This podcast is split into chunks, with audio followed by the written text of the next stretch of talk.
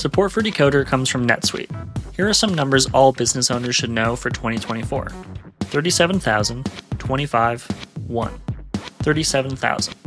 That's the number of businesses which have upgraded to NetSuite by Oracle. 25.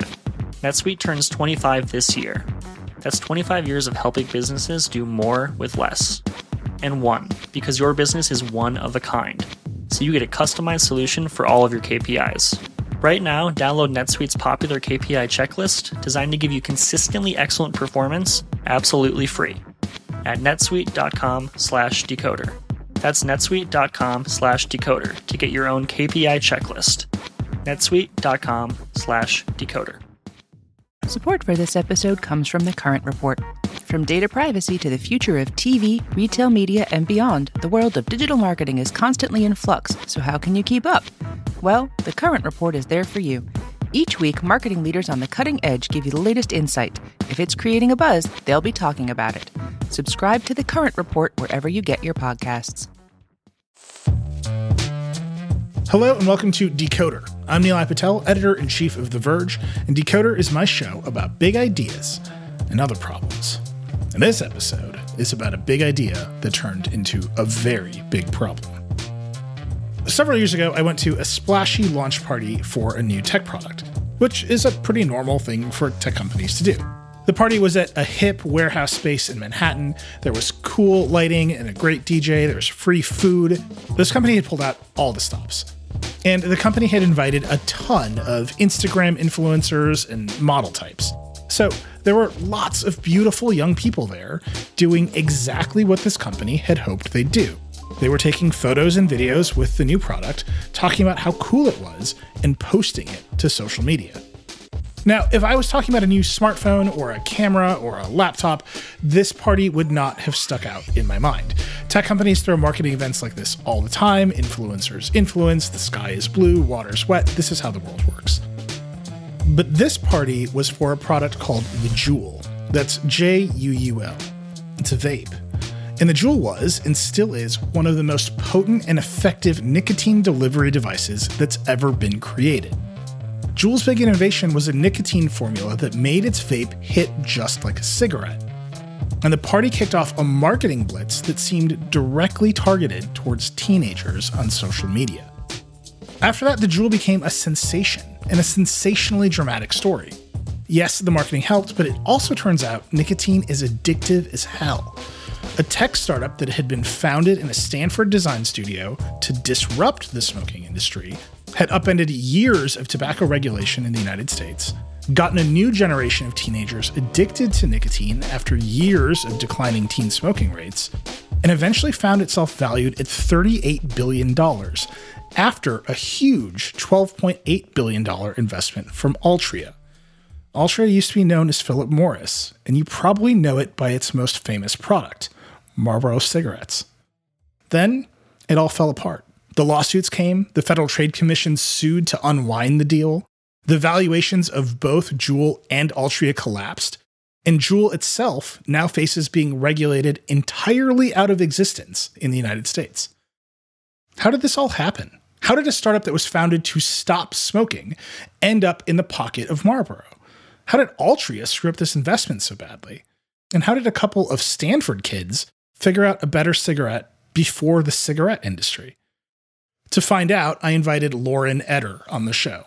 Lauren is an investigative reporter at Bloomberg News and the author of a new book called The Devil's Playbook Big Tobacco, Juul, and the Addiction of a New Generation.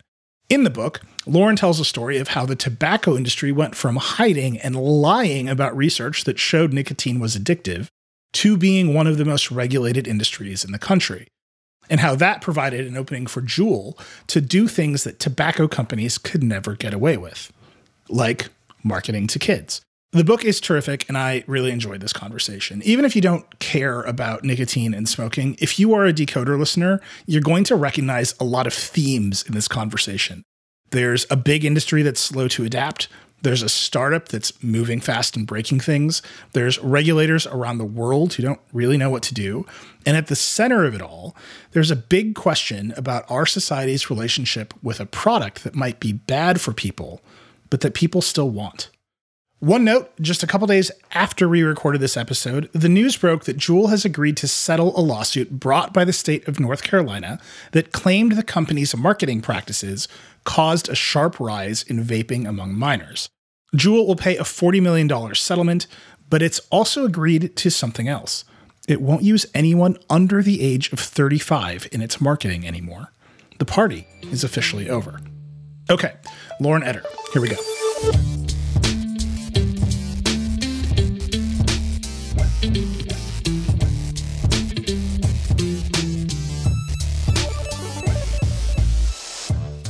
Lauren Etter, you are an investigative reporter at Bloomberg News, and you're the author of The Devil's Playbook Big Tobacco Juul and the Addiction of a New Generation. Welcome to Decoder. Thank you for having me. This is your first book, and I have to say, it is a very impressive first book. We covered the Juul story at The Verge as a tech story, but you've got a health story, a really complicated business and regulatory story here, and really the story of the tobacco industry and what it has become in this in this country. How did you start looking at Juul in this way, and how did you end up writing a book about it? So I started writing about Juul after the outbreak of the lung injuries, this mysterious lung injury outbreak called E Valley. And I was just started writing about it from sort of a health perspective and trying to figure out what was going on, just like the rest of the nation, trying to figure out is this related to Juul? Is this related to vaping? So I started writing some of those stories. And then I became interested in Juul as a as a business story. It was fascinating to me that a company that had found itself in the middle of this public health crisis was a Silicon Valley firm. So that's then how I started writing about Juul. So I wrote about that and then as I as I embarked on a book, I was really endeavoring to tell the story of Juul, But I quickly realized it was impossible to tell the complete story of Juul without telling the story of the tobacco industry. Those two industries, the tobacco industry and Juul, were so intimately intertwined that it became evident to me that I needed to also write about the tobacco industry as well. So that's why I ended up with these two intertwined narratives. Give people the, the really short version of the, the Juul story. This is a, a famous product. It was all over the news. Lots of people use Juul, but it has a really sharp rise and then a really sharp fall. Give people just the basic arc of that story. Yeah. So most people know about Juul having launched in the summer of 2015 with this flashy nicotine device called Juul and, you know, quickly taking off and taking over the entire industry and leading to a youth health crisis, um, youth usage. All the teenagers started using it. But actually, the founders of Juul had been working on coming up with a healthier, less harmful alternative to the cigarette for years before Juul. Adam Bowen and James Monsees, two Stanford grad students, started working on it's almost like a myth and a legend by now. A lot of people know this story. They met at Stanford in the design school. They were smoking cigarettes out back as they kind of pondered their next project. And they realized that it was idiotic to be smoking this burning stick, essentially shredded tobacco leaf rolled in paper, lit on fire. The same product that people had been using for more than a century. Here they are in the heart of Silicon Valley where everything is ripe for innovation. And they realized why hasn't the cigarette been innovated on? So they set out to innovate the cigarette.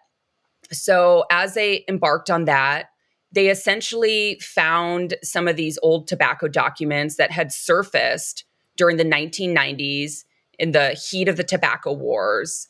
And there were millions of documents that the tobacco companies had to hand over to make public as a result of litigation that had nearly buried them. So they tapped into that, had many, many iterations of their product before it became Juul, launches in 2015 ultimately, and just becomes the most popular e cigarette on the market. They marketed it on social media, on Instagram, on Facebook, on Twitter.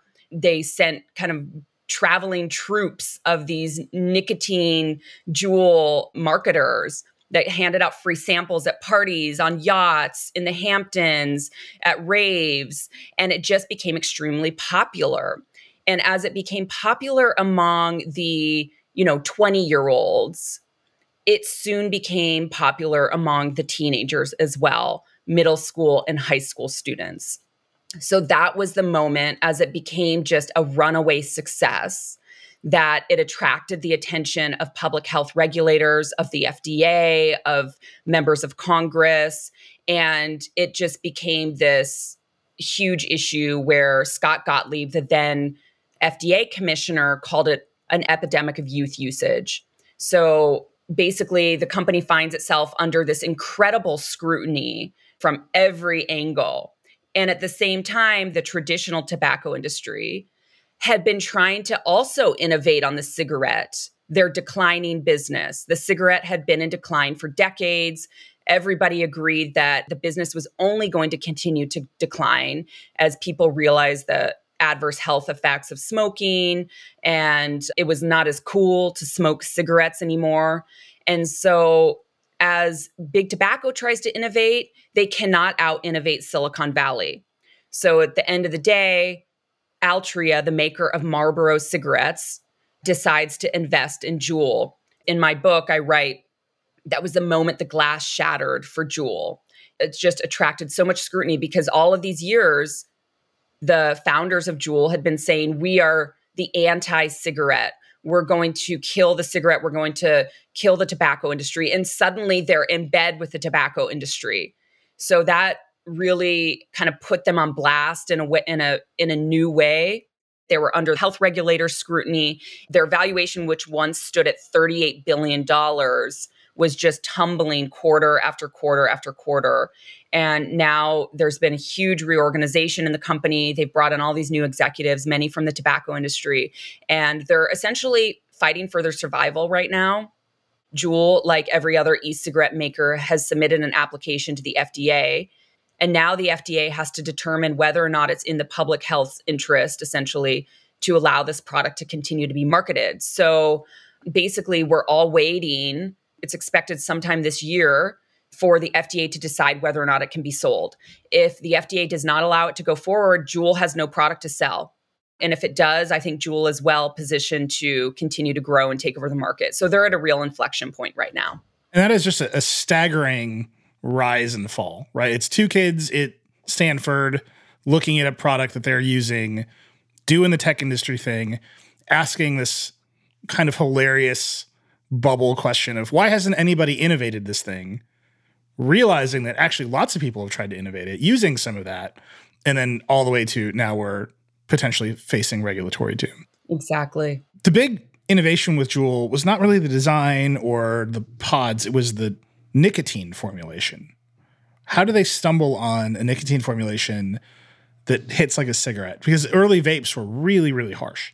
This is like Juul's secret sauce, the nicotine salts, of course. So, right, early cigarettes, what they did was they essentially just took n- nicotine and they added some flavors to it. But the problem with just using nicotine is it's extremely harsh. It has a high pH level, it burns your throat. Early iterations of e cigarettes, they essentially could only put in small amounts of nicotine so it wouldn't be so aversive to your lungs. The problem with that was that it didn't satisfy smokers because there wasn't enough nicotine in it. So they'd have to like puff and puff and puff on the thing and it just wouldn't deliver the satisfaction. So that had been like the number one complaint by e-cigarette users. So Adam and James, they had done tons of research. They had delved into these tobacco archives, which contained all kinds of science about nicotine and about tobacco.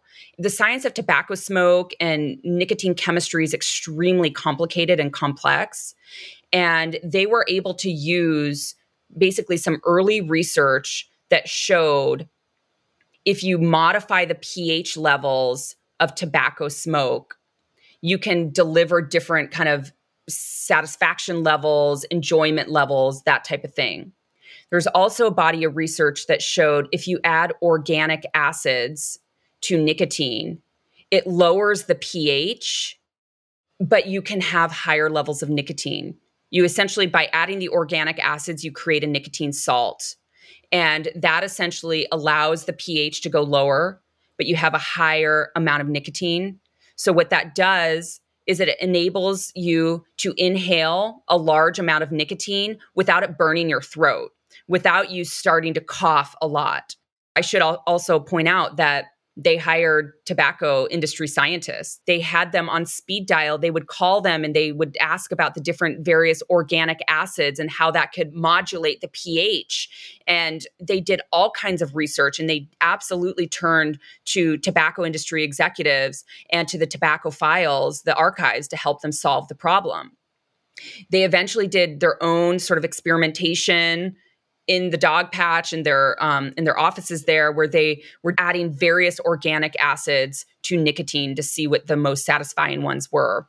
And they ended up going to new zealand where they did their own tests on human subjects including on adam bowen himself to determine which organic acid in nicotine would give you the highest level of satisfaction which what would make your heart race race the fastest? What would you know when you take these little surveys what would be the most satisfying one? So they did all kinds of like just really like organic research and um, ended up settling on benzoic acid as the organic acid that was the most satisfying.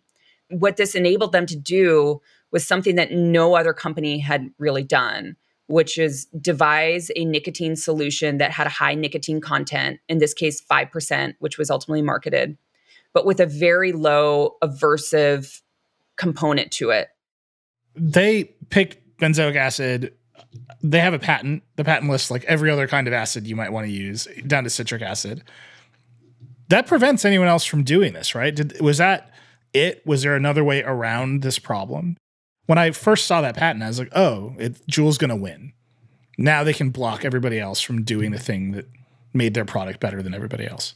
Right. There's definitely been IP litigation over this, and there probably will be in the future. I just don't know how much Juul is going to be able to prevail on essentially owning chemistry. It's basic organic chemistry. So I just, I don't know if it, uh, on first glance, gives them the protection that you might think. What struck me about your book is that you don't start with Juul at all. You, you start with Altria, which is the company that was known as Philip Morris. They made Marlboro.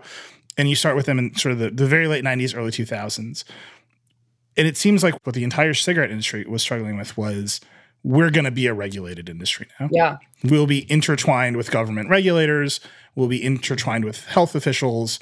We have to learn to be that kind of company where the government is kind of always up in our shit. Mm-hmm. Tell me about that because that is to me, there's a really big parallel, not in terms of the product, but in terms of the attitudinal shift that like the entire tech industry is facing right now.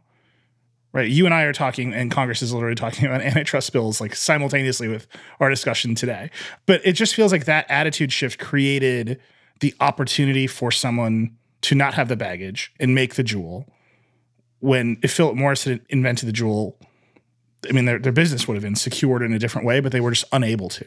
Yes, that's exactly right. I started the book in the middle of a hurricane in Puerto Rico uh, because I felt like it was emblematic of what the industry was going through, the tobacco industry. So back in 1998, the book the book starts in the middle of a hurricane. You were not in the middle of a right. hurricane. right, correct.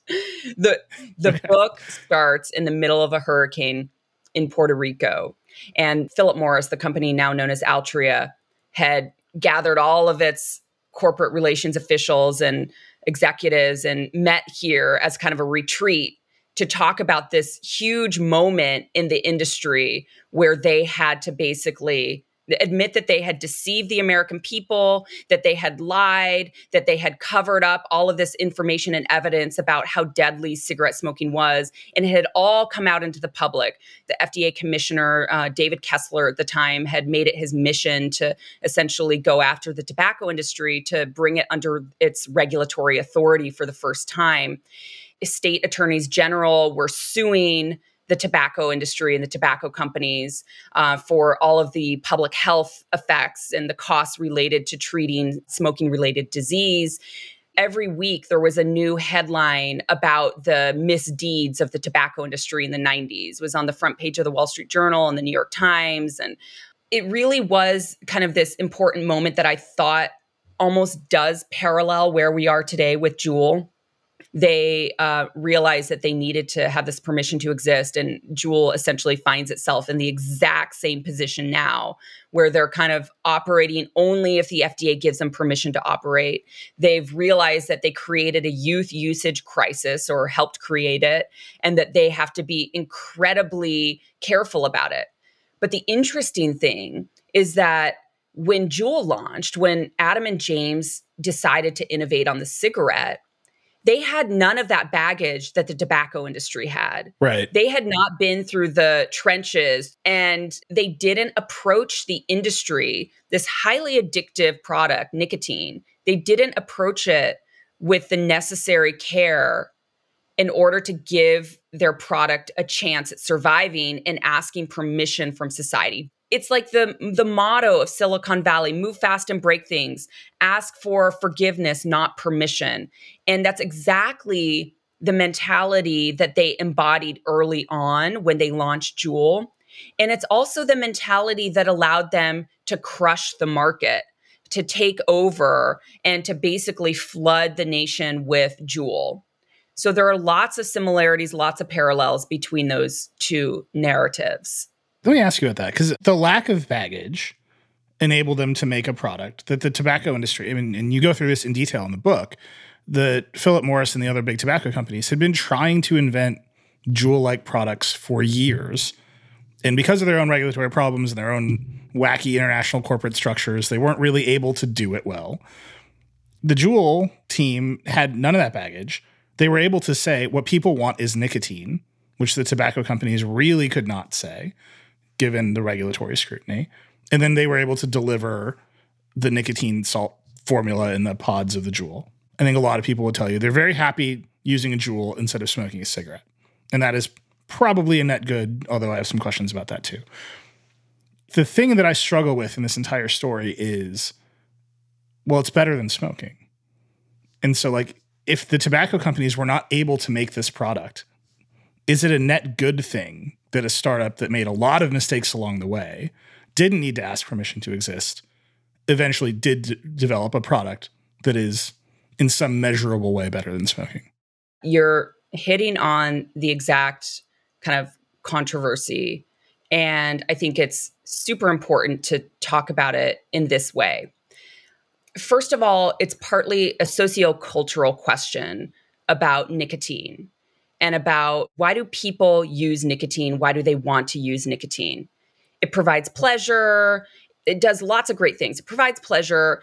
It can help you concentrate. It can help you focus. It can relax you. You know, there are all kinds of appealing aspects to nicotine. And I should point out, and this is a, also a very important point, it's not the nicotine in cigarettes that kill people, right? Nicotine has some adverse health effects, but largely not many. There are even some studies showing that nicotine can help in the treatment of serious disease, including Parkinson's. But what kills people when they smoke cigarette, the deadly aspect of a cigarette is the combustion, right? And this is kind of the thing that Adam and James focus on. It's the combustion. It's the lighting on fire, the burning, inhaling these toxic chemicals that form these tar droplets that end up affecting the lining of your lungs and causing lung disease. So people smoke cigarettes because they want the nicotine. Why do people want nicotine? Well, they're addicted to it. I think the addiction element is sort of the most important and I think most interesting aspect to focus on because what's so bad about nicotine? Well, you could potentially become a lifelong user of nicotine. So I think when we're talking about adult smokers, we know the reason they smoke is because of the nicotine. They want the nicotine fix. So why not give them a better alternative, a less harmful alternative that doesn't involve combustion? And that's the e-cigarette. So it sounds great.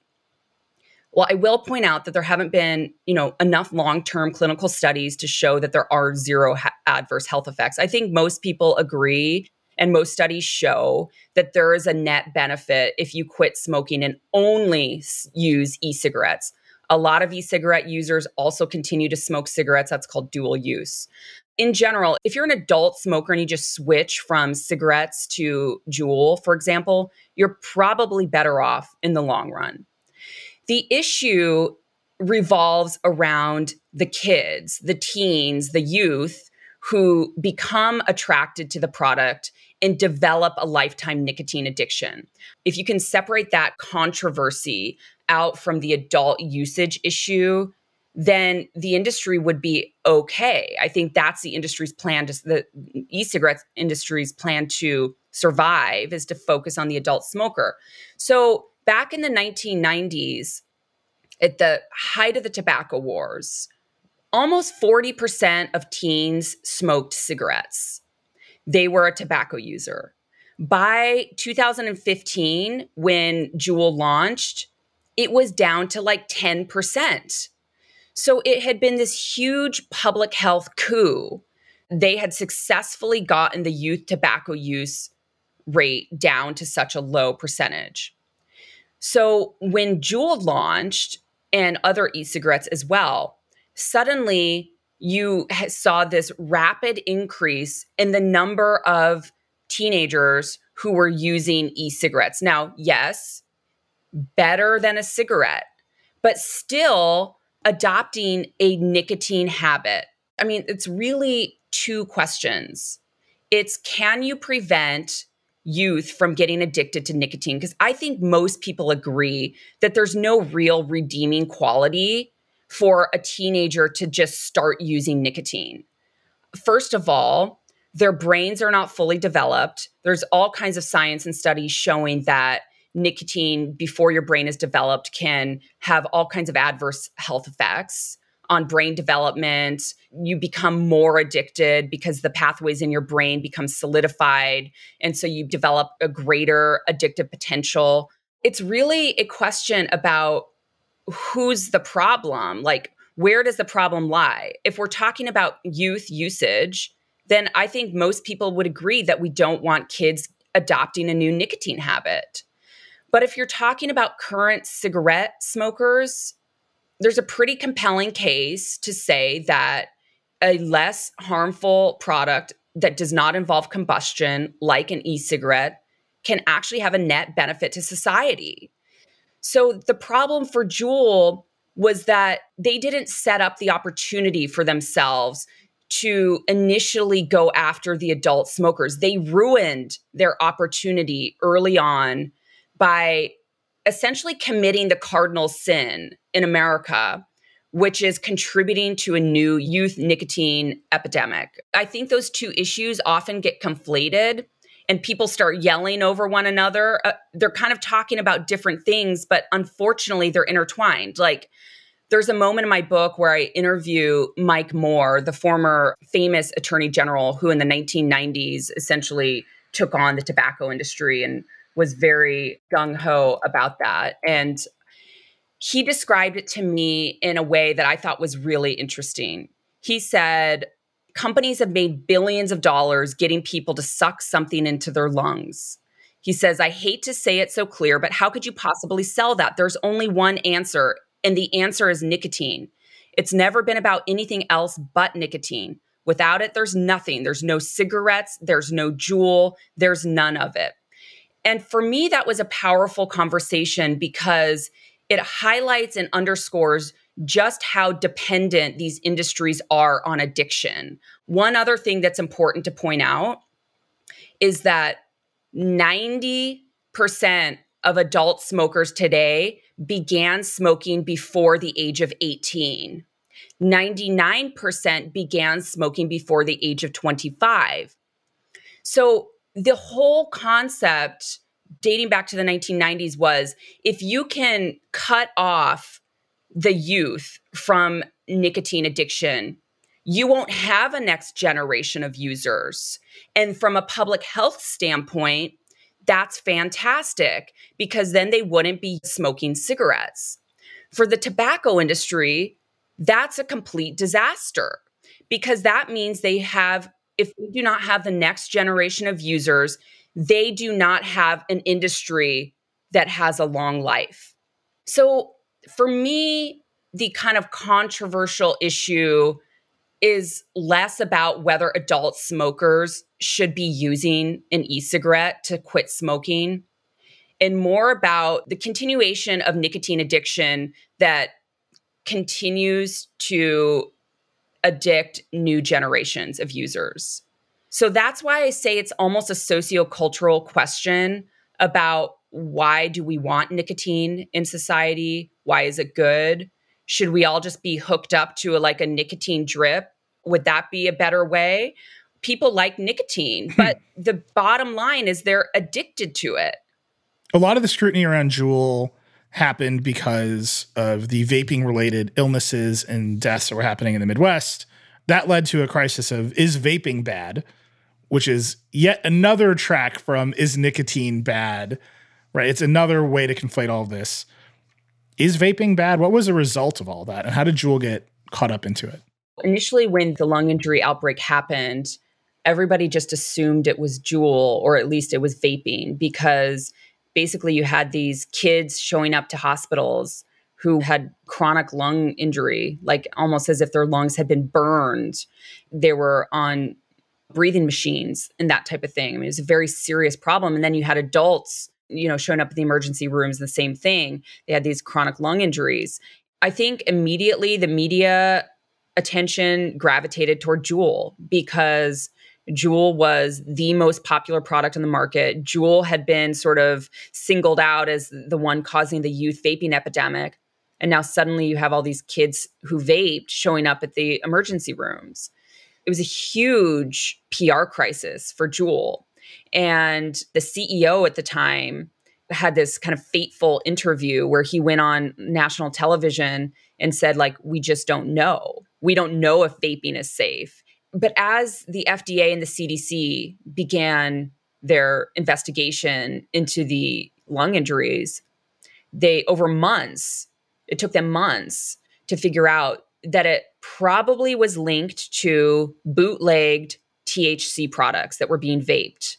Um, so these were like pods that were laced with this product called vitamin E acetate, which is kind of a syrupy golden liquid that a lot of the bootlegged products were cut with in order to either make it more syrupy or in order to cut their product to make it last longer to go farther.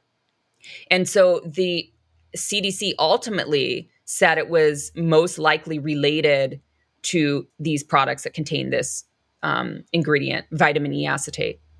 So by the time that the CDC got around to announcing that, their product had taken such a hit on the market. People were so spooked by vaping and by juuling that by the time that the CDC clarified things, it was kind of too late. There are all sorts of people who were furious at the CDC and the FDA for taking so long to come to that conclusion and for wrongly kind of singling out just vaping as the problem. However, I will point out that the CDC to this day continues to say that there's a small percentage of these lung injuries that were tied to, to nicotine only products, so not the THC products. Then you heard stories of people who started going back to cigarettes because they were so spooked by the lung injuries and people saying, oh my God, the FDA should have, or the CDC should have cleared this whole thing up earlier it was a large misunderstanding, but it was also a catastrophe. And it was really bad for the industry. It was really bad for public health, you know, but it also does underscore that there's still a lot of research that needs to be done on e cigarettes to determine if they do cause any long term health um, problems. We're going to take a quick break, but when we return, I'll ask Lauren if she thinks of Juul as a tech company.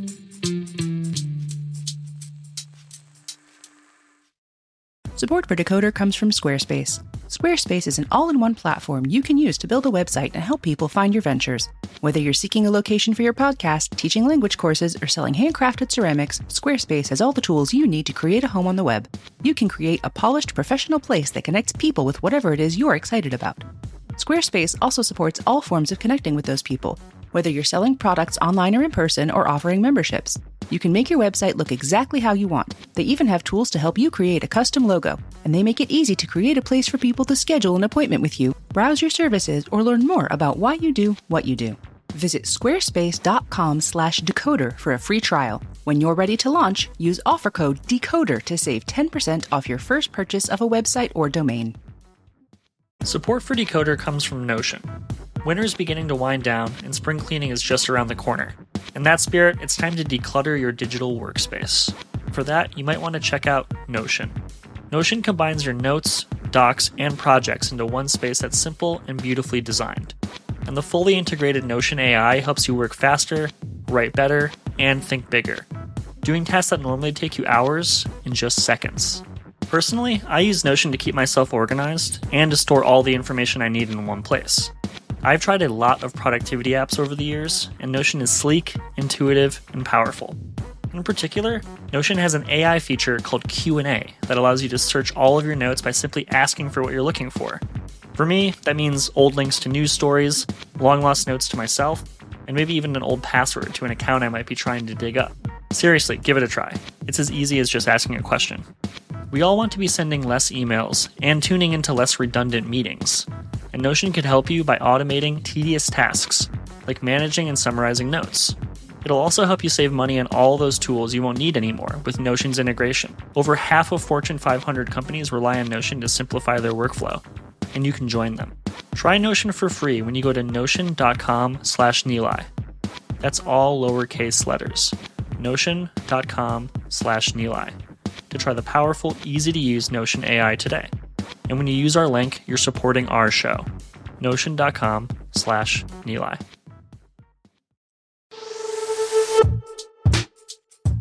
We're back with Lauren Etter. The focus on nicotine is what enabled Juul to succeed is a company that thought of itself as a tech company, as a disruptive company in those very heady days of 2015 when tech companies were going to disrupt everything. And they saw a big lumbering industry. They said they don't even understand their own product. They don't even understand what they're selling. We can make it sharper and better with a focus on design, with a focus on delivery, innovation, all the buzzwords. Is Juul a tech company? It seemed like a, a threshold question for us, right? We're a tech and science website. We realized we wanted to cover it and we are like, well, it's a tech company. They act like a tech company. They talk like a tech company. Now, many years hence, we realize, oh, a bunch of those companies were not actually tech companies. WeWork was not a tech company. Was Juul a tech company? I think Juul is a tech company as much as they would like to now distance themselves from that. I mean, they sell hardware, there's software involved, they innovated. I do think that Juul is a tech company. They brought to bear the use of technology in order to innovate on a product that had zero technology in it. They disrupted, they raised venture capital. I do think they're a tech company. It's a big debate on our team over whether they're a tech company. And I think for us, what qualifies something as a tech company is whether you have the margins of a tech company, right? Whether you make a piece of software and sell it over and over again. Juul has a very mechanical product. They have to manufacture the liquid in the pods. They have to manufacture the pods. And they had a lot of, oh crap, we make a hardware product with liquid in it problems along the way. And that ran right into some very strange regulatory moments that you kind of unpack in the book. I'm curious if you can tell that story and, and kind of help me understand how they got through it. So essentially, their technology, it's a battery has a little heating element in it. The battery actually heats the pod. You insert the pod, and when you suck on it, it triggers the battery to heat up and create the vapor. There's also some electronics inside.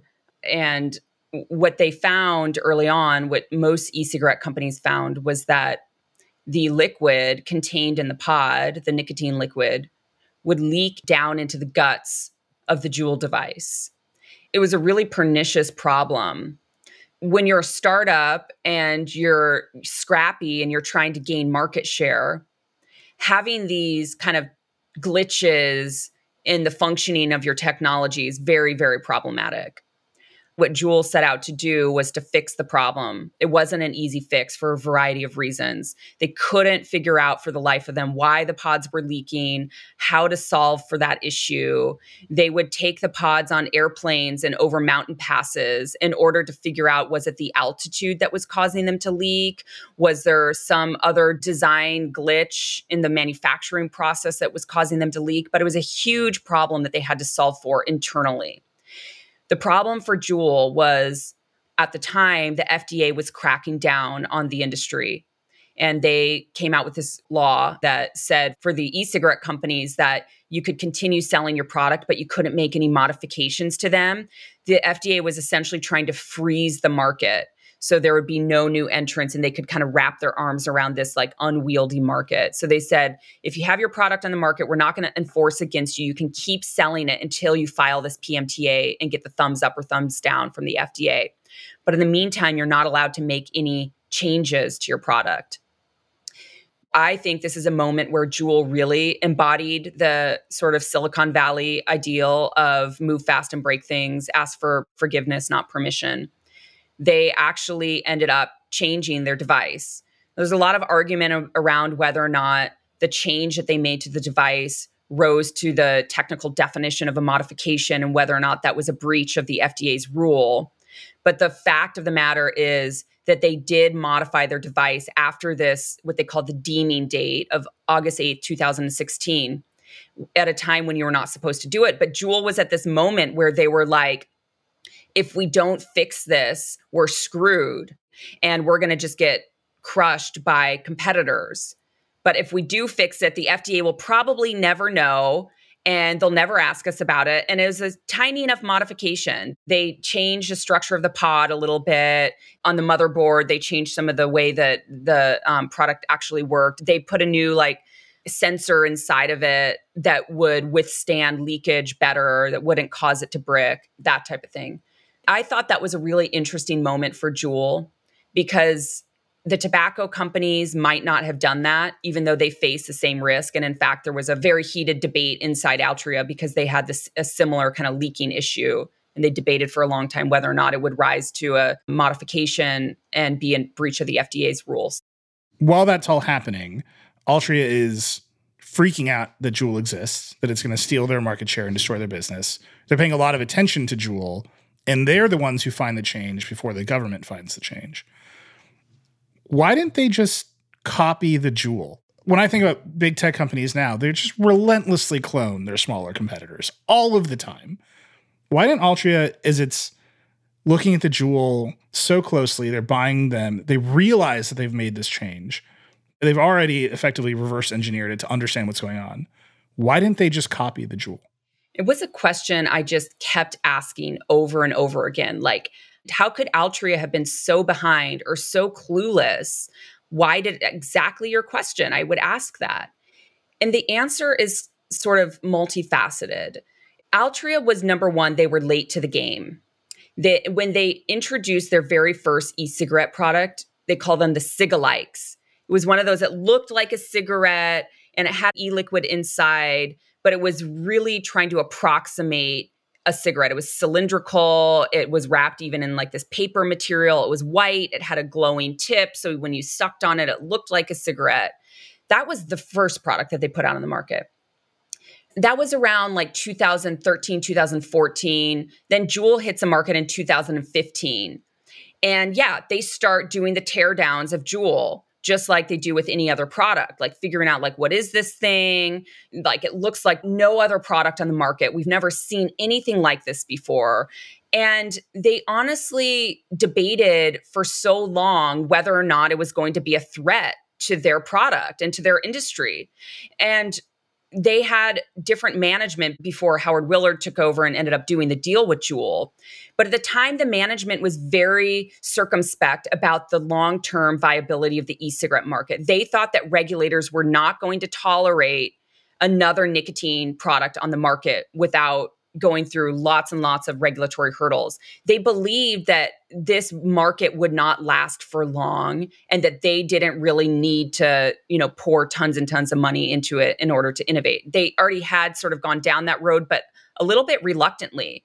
Like Altria had put their their kind of future plan before Juul came around was that their harm reduction play was going to be in smokeless tobacco and snus. Like that's what they were thinking. They were thinking of going in the direction of this, like, you know, people are going to use nicotine, but they're going to do it in a pouch.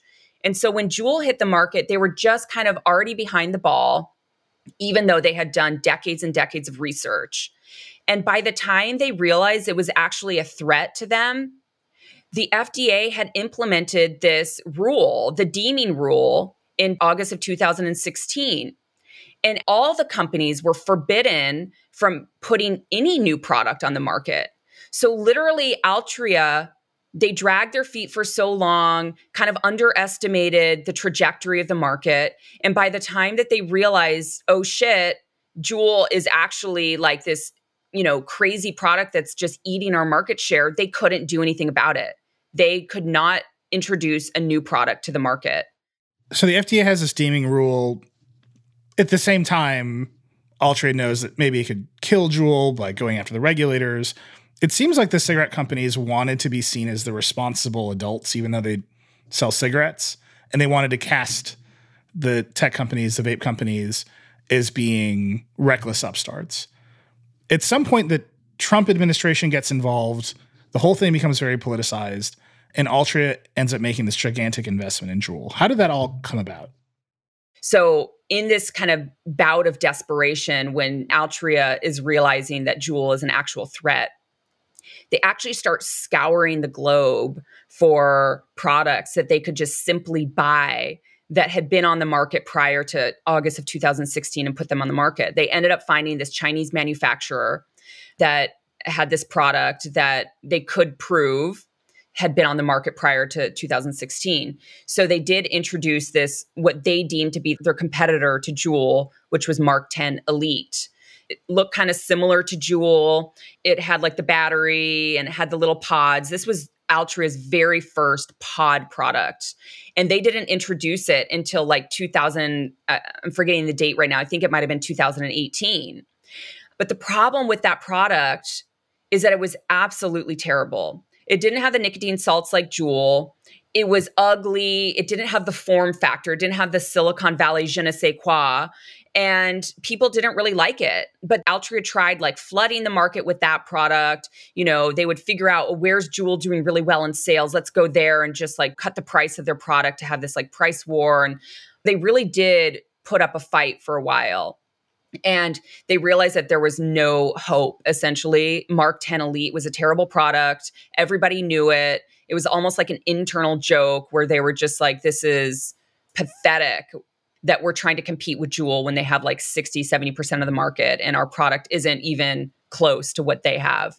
And all along once How- howard willard became the ceo of altria he he was of the mindset different than his predecessor that we should consider doing a deal with Juul. Like, let's try to buy Juul, you know, instead of competing, let's just try to buy our biggest competitor and make them part of our brand portfolio. And that had been a strategy that Altria had used for years, like in the smokeless market, when they couldn't figure out how to make a brand that was competing with Copenhagen, they just went out and bought it. This was sort of an old playbook for the tobacco industry. And so they started thinking, well, let's buy Juul they engaged in negotiations over a very long period of time, starting in 2017. And there was all this back and forth. Altria initially wanted to just buy Juul outright. And Juul immediately was like, we have no interest in selling outright. We want to retain control of the company. And so there are all these negotiations going back and forth. And they ultimately decided to invest $12.8 billion into Juul for a 35% share at, the, at a time when the company was valued at $38 billion.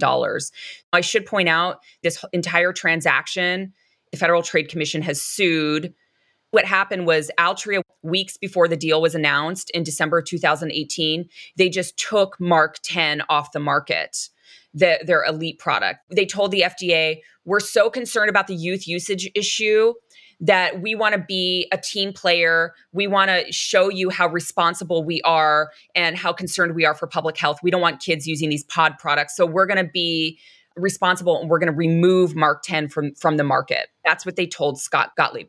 Well, less than a month later, there was this announcement that Altria had purchased a 35% stake in the biggest pod product on the market that had been seen as the biggest contributor to the youth usage issue. Scott Gottlieb was furious. The FDA felt like this was entirely duplicitous and was basically just said that they were playing the FDA like a fiddle. So that that all happened. Then months later the FTC sued to unwind the deal between Altria and Juul. They alleged that it was anti-competitive because Altria took its Mark 10 product off the market and essentially colluded in order to gain a larger market share. So the, literally the trial is going on. Doesn't that right kind of make no sense though? You have a crap product, you you know you're not going to succeed. The nicotine salts are patented. You can't go after them. You shut it down to buy the the small company that makes a good product. Like that's just business 101. Like what is the actual collusion there? Right. The idea is that Altria could have competed in the market, that they had intended to compete. And had there been another large player with deep pockets in the market like Altria, they could have fostered a more competitive market. They claim that there was a quid pro quo, that Altria took its Mark 10 off the market in order to do the deal with Juul. And that was anti competitive. That resulted in monopolistic behavior. So, of course, Altria is arguing exactly what you're saying right now. They are currently before the FTC, all of their executives are being interviewed, they're testifying, and that's exactly their argument that this was a product that was so bad, it had no future, it was the shittiest product on the market. we couldn't i mean it's a hilarious argument to for a big tobacco company to be making essentially like we were terrible at innovation our product was the worst and we sucked and so we had to basically take the product off, off the market it's kind of a complicated issue like i said the ftc will decide and the deal could be unwound and that would be something for sure the structure of the deal is really strange right like a lot of Juul employees just got huge amounts of cash and walked, which is not usually how these kinds of deals work. You get stock, you have a vesting period. All there's all this stuff that makes you stay after an acquisition, but it feels like a lot of Juul employees and investors got huge checks and bounced. Yes, it was a highly unusual deal.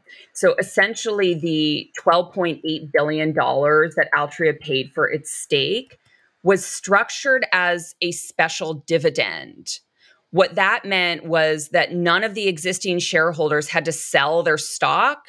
They essentially just got a check for $12.8 billion. Some of that was distributed to employees, a billion dollars in bonuses paid out to employees depending on their tenure. Some of them got hundreds of thousands of dollars just as a special bonus. Others got more than a million dollars of course, the largest beneficiaries of that deal were the the board members and the founders. So the single largest shareholder at the time, uh, Riaz Valani, he made around 2.6 billion dollars, just like a windfall.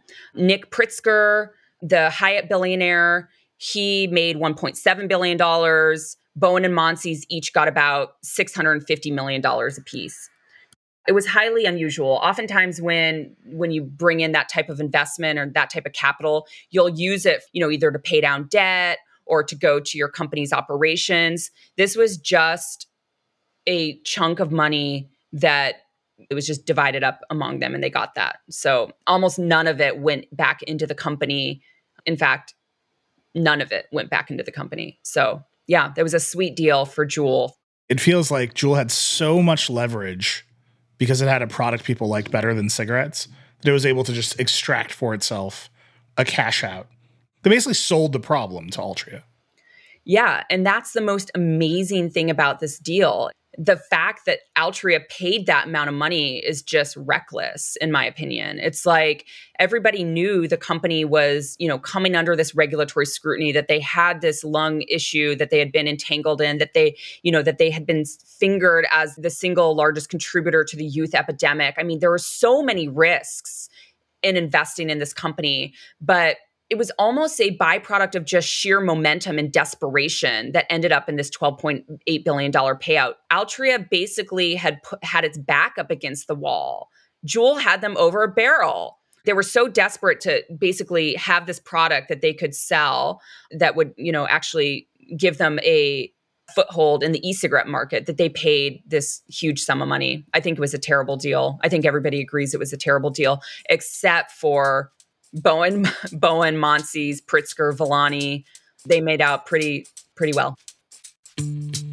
Let's take one more quick break, and when we come back, Lauren will tell me where Juul stands now with the FDA and what the FDA's decision could mean for Juul's survival. Right now, businesses are facing tough choices. Do you cut costs or drive growth? Solve for today or build for tomorrow? Do you satisfy your shareholders or satisfy your customers? The answer is yes. You don't have to choose. With the intelligent platform for digital business from ServiceNow, you can say yes to unifying your existing systems and yes to accelerating growth. Visit servicenow.com to see how we can help you put yes to work. The world works with ServiceNow. That guy means business. Just an amazing player. No, not him, the sports photographer behind him. Uh, what? He has a business bank account with QuickBooks Money where he earns 5% annual percentage yield, so he's scoring big on and off the field. You might even say he's the MVB. MVP? The most valuable business. Making your money work harder. That's how you business differently. Intuit QuickBooks. Banking services provided by Green Dot Bank. Member FDIC. Only funds and envelopes earn APY. APY can change at any time. It feels like a really strange moment for the FDA, for public health officials to be talking about regulating various health and tech companies. Obviously we came through the pandemic the fda was politicized very deeply public health uh, was politicized. There's a lot of lack of trust in institutions.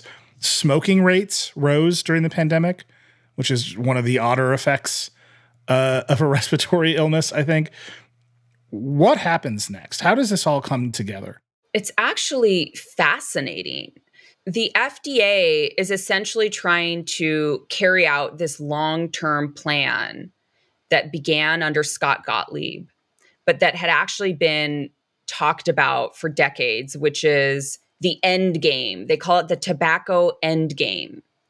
What that means is the FDA has decided that there's a huge potential public health benefit in getting people off smoking cigarettes onto potentially less harmful products like Juul it's so strange because the FDA had been going after Juul for so long. And, you know, there'd been this whole explosion of the youth issue and how that just kind of subsumed the agency. And now, as they talk about this plan where they're going to reduce nicotine if if it all goes through but this is a plan that the FDA has and they're it's going to go through the regulatory process. It's going to take years but the plan is that they're going to reduce nicotine in combustible cigarettes to non-addictive levels. The idea being that again if there's no nicotine or minimally addictive amounts of nicotine in cigarettes people aren't going to use them so they can essentially get rid of the cigarette. That's the FDA's strategy is to get rid of smoking. As part of that strategy, they want to be able to provide a clean nicotine alternative for cigarette smokers. and that's to enable them to transition off of the non addictive cigarettes. So if there's a category of people that they can't get the nicotine from their cigarettes, but they still very much want it. That the FDA would like to have sort of a suite of products available to the public that will give them their nicotine fix without being as deadly as a cigarette. So, this has been an issue that Mitch Zeller, who's the head of the Center for Tobacco Products, has been working on for decades. He's written all kinds of you know articles and studies about it literally dating back to the 1990s and this whole idea of this harm reduction plan that you know if you can just provide people with a less harmful alternative to cigarettes then you could save a lot of lives. And it's very much like what adam and james talked about the Juul co-founders early on. If the FDA approves Juul or authorizes Juul to continue to be marketed, it could actually position Juul to be like the product that smokers turn to because they no longer have their nicotine in the cigarettes and they're searching for something else. I mean, sure, there are other products on the market that compete with Juul, but I think a lot of people agree that Juul remains the most popular and it's one of the most effective kind of nicotine delivery mechanisms out there on the market. So it's just fascinating to me that the FDA, in sort of carrying forward with this nicotine reduction plan, could actually potentially be kind of setting up Juul for a resurgence, n- another life, uh, act two, however you want to say that. I've noticed there's a lot more nicotine replacement or nicotine delivery products in the market lately. Just at my local CVS, the shelf behind the counter of nicotine stuff has gotten bigger. There's more flavors. There's new kinds of lozenges. There's there's more exciting kinds of gum.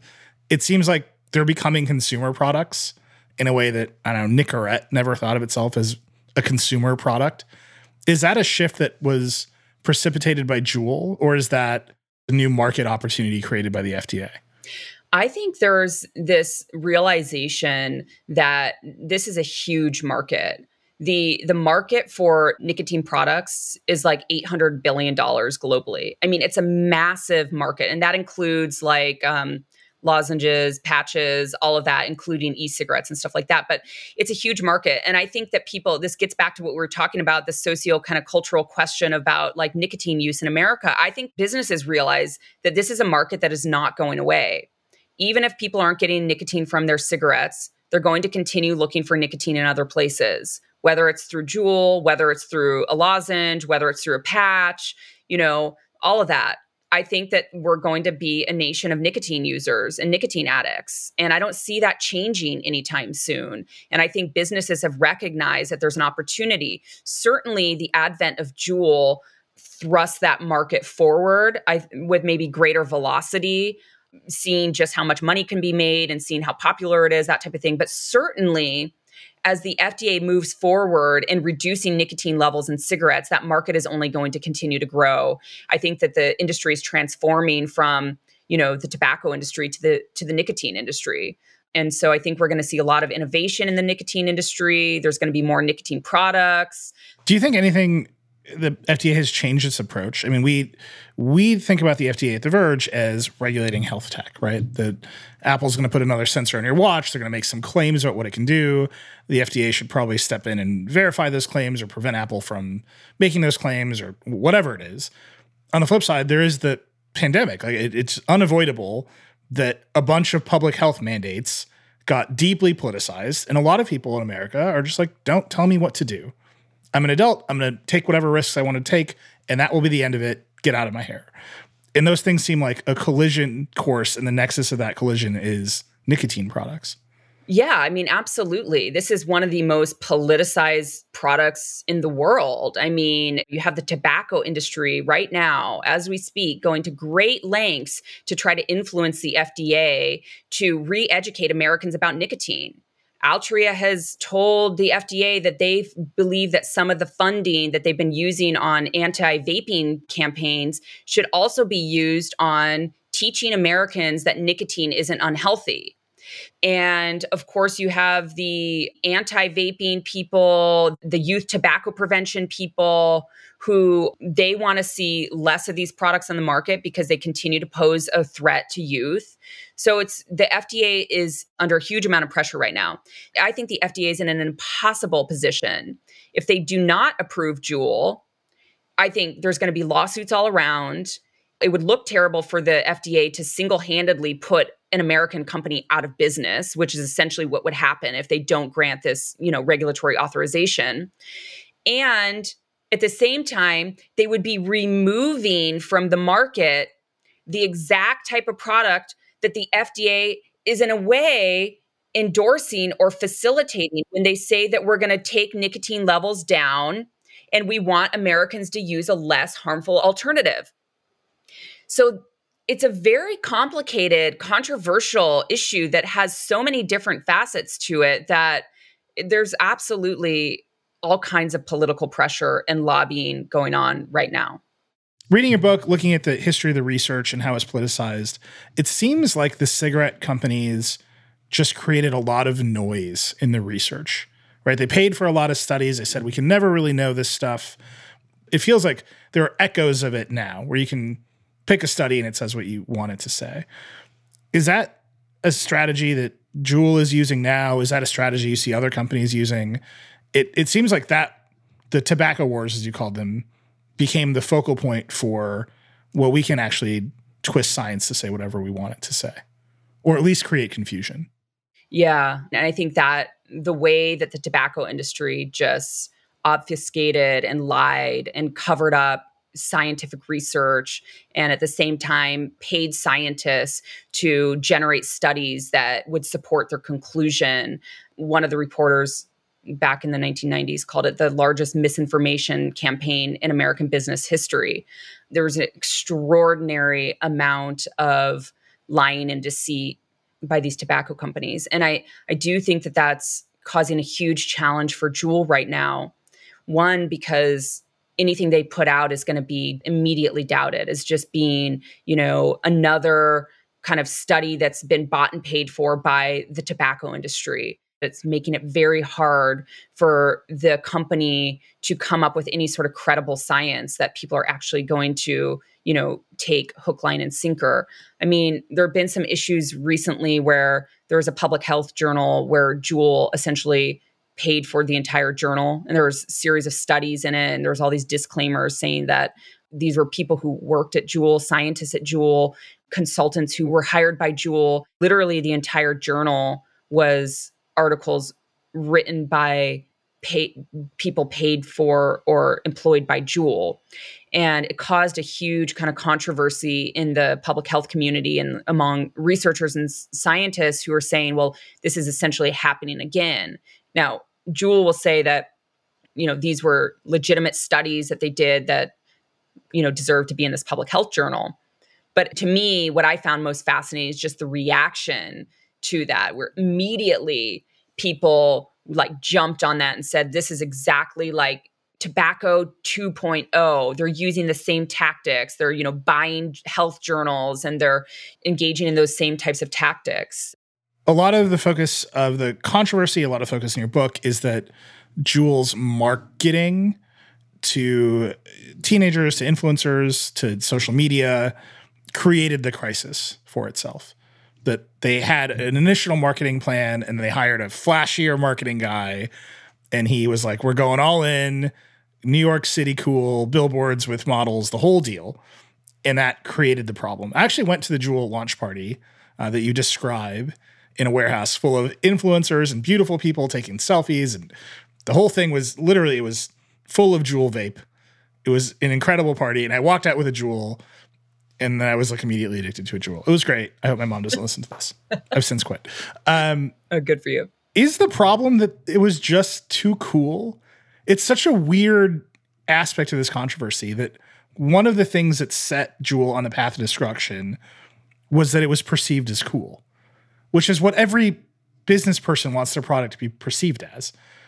Is is like the heart of the problem they hired the wrong marketing guy and they chased cool instead of I don't know being perceived as medicine or a back brace or something that will just never be as cool? Absolutely. I think that is and was their biggest misstep. I think had they treated the product with the requisite care that an addictive product should have, then they would have been better off. Instead, they hired a marketing staff whose sole focus was making this product as flashy and attractive as possible. They treated it as a gadget, as, you know, the next generation, you know, iPhone, and that it was a fashion accessory. They gave it to models on runways at like the New York Fashion Show. So literally, it was a fashion accessory, and they treated it like that. And you know, the way that they, the early ads essentially had pictures of these young, beautiful people using the Juul. There was no mention of nicotine. There was no mention that this was an addictive product. It was just suddenly this cool thing that you had to have in your hip pocket or in your whatever in your hand if you wanted to be like a trendsetter. So I do believe that that was their original sin. You know, that was their biggest problem that they created for themselves and that could have been entirely avoided. However, it also launched their product in a huge way. You know, I think Juul likes to distance themselves from the Vaporize campaign and say, oh, the Vaporize campaign didn't really work. And it wasn't until later that the product took off. But there is no doubt that the Vaporize campaign gave it this kind of original cachet and that, you know, launched it onto, well, Times Square billboards that launched it into, you know, magazines. And by the way, these were advertising tactics that the tobacco industry was literally banned from engaging in. I mean, they hired people who knew nothing about tobacco to do their marketing and who knew the most about how to make a brand pop, how to make a product be super desirable. I've struggled with this one forever. If you make a product that 40 year olds think are cool, it is likely that 20 year olds will think it's cool. And that the real win of the Juul was the nicotine salts, right? So there were lots of vapes at that time. They all had different kinds of designs, and maybe they weren't designed by Yves Béhar or whoever. But the reason the Juul won was because the product was more effective at delivering nicotine. If an uglier product had been effective at delivering nicotine, it, it might well have won, right? And that's like to me that I can't unpack that in my brain right? Like, yep, they did an Instagram campaign, but really at the end of the day, they made a good product that was good. I'm putting good in quotes. They made a, a, product that was really good at delivering nicotine to people. And that's the thing that made it successful, not a handful of billboards in Times Square. Yeah. I mean, I think certainly the design and form factor of their product made it su- successful in addition to the nicotine solution. But I, I think one thing that we haven't really talked about is that not only was did they use the nicotine salts, but they had the highest amount of nicotine on the market. You know, like at the time it was 5% nicotine. Well, it still is, but no other e cigarette on the market had 5%. It was a huge amount of nicotine. So I think it's like you can't really separate them out. It's like, could they have made an ugly device that was, you know, cloistered? you know, somehow, or that was like not marketed and just put in a little box behind a CVS counter that looked like some sort of inhaler or something, which would have been like more of a medical device. Um, I don't yeah, know. I always think about orthopedic shoes. Should right. they have made orthopedic shoes? Right. I think, I mean, I really do think that if they had been focused on the adult smoker market, that they should have and probably would have chosen a different marketing campaign. I think that is clear.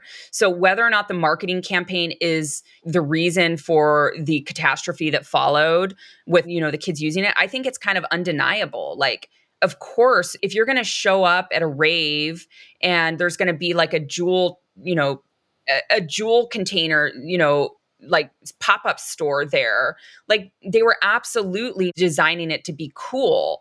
I think that there was another way that they could have done it that would have involved less flashy marketing and that would have been tailored toward adult smokers, which they claimed that it was. So I do think that the marketing played a role in it for sure.